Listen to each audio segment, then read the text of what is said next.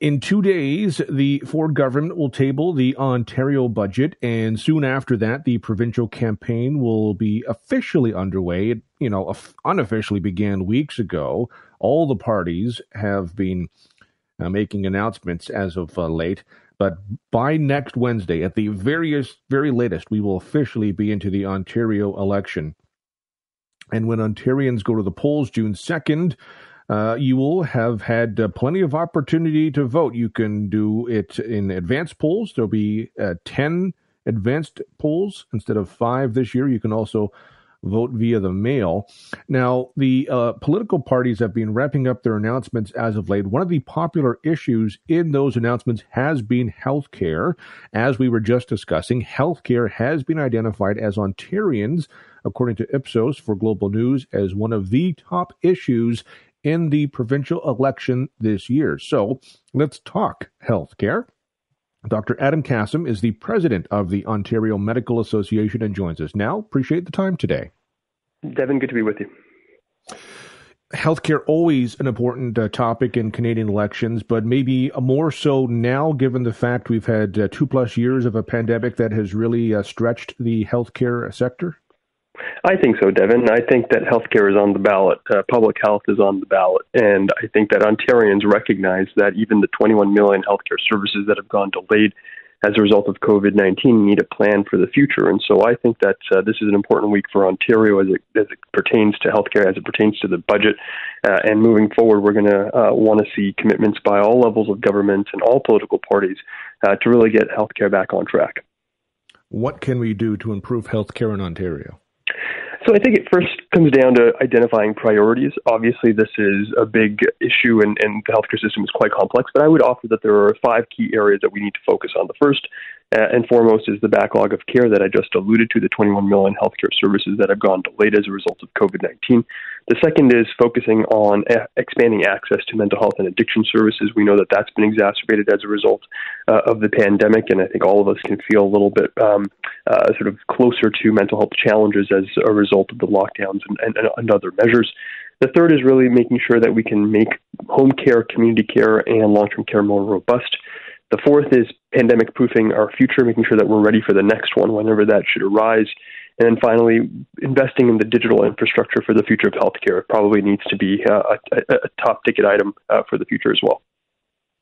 The pandemic proofing, I think, is an interesting one. It kind of speaks to a lot of what you touched upon there, and I wonder if we have learned our lessons from the the the issues that were exposed by the pandemic that existed beforehand, but maybe were exacerbated by it. Have we learned some of the lessons from the pandemic based on what you're hearing and seeing from the political parties?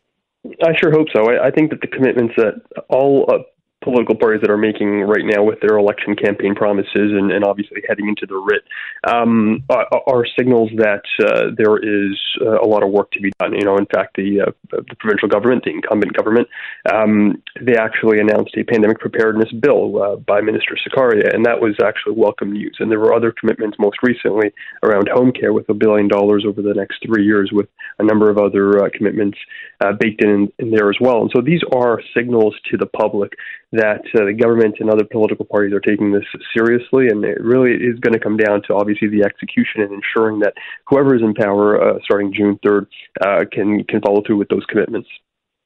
Do we have the doctors, the nurses, the technicians, the specialists to do what needs to be done June 3rd and beyond?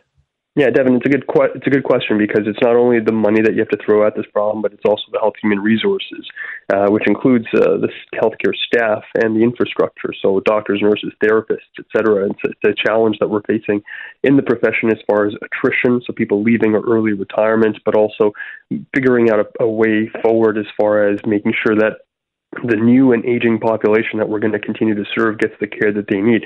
And it's why uh, the OMA our organization for the first time is calling on the federal government to increase Canada Health transfers to 35% of provincial and territorial spending because we know that healthcare is a team sport and the province can't do this alone. You mentioned uh, we've obviously been focusing on the provincial. You just mentioned federal. Is there some, is there a role for local government? You're mentioning uh, all you know all levels of government here Yeah, and I would say that local governments um, have a role to play as, as it pertains to the public health response, especially when we consider public health units. I think that there probably needs to be a more streamlined governance model across public health units so that there's a little bit more consistency and, and some flexibility to react to um, uh, to public health crises. We also have to remember that public health units do more than just COVID response. They do um, immunizations and vaccination campaigns and and, and water uh, purification uh, campaigns, et cetera. So we need to adequately fund uh, the public health units, and that is a local issue, and it's something that uh, local governments should pay close attention to as well. In terms of you know moving forward, you mentioned five key areas. Is there one that's sort of the linchpin for everything moving forward here? That if we don't do one, it really impacts the others they're all really interconnected, Devon. But I would say that um, one of the main problems that we're seeing in the space right now in the healthcare sector is that smaller problems are becoming bigger problems as a result of delayed care. And we can understand that over the past little while, patients might not have wanted to come into the hospital or to see their doctor because they were worried about catching COVID. And, and right now, what we're seeing are advanced presentations of disease, which make things not only harder to treat, but also have worse outcomes for patients and are more costly for the system. So getting through this backlog of care which includes um, diagnostics like x-rays, ultrasounds, mammograms, and colonoscopies, but also surgeries and procedures and access to primary and mental health care. These are services that we need to provide to patients because you can't have an economic recovery without a healthcare recovery, and this is part of uh, that whole recovery process. In terms of funding, do we have a, are we funding enough, or is it where we direct some of that funding for healthcare? Uh, it's a little bit of both. So when we think about healthcare spending in the province of Ontario, in fact, Ontario has fallen so far behind in the last 30 years, spanning all uh, political parties in, in their time in government, that uh, in order to reach the national average of per capita spending here in Ontario, Ontario would need to invest an additional $5 billion a year per year. And so we believe that uh, obviously with uh, a resource restricted environment, increasing Canada Health transfers by the federal government would cover that. Uh, and so if when right now we're at 22% of, of, spending, if it went up to 35%, that would be t- 10 more billion dollars additionally for the province, which would certainly cover uh, the shortfall needed to get to a national average right now.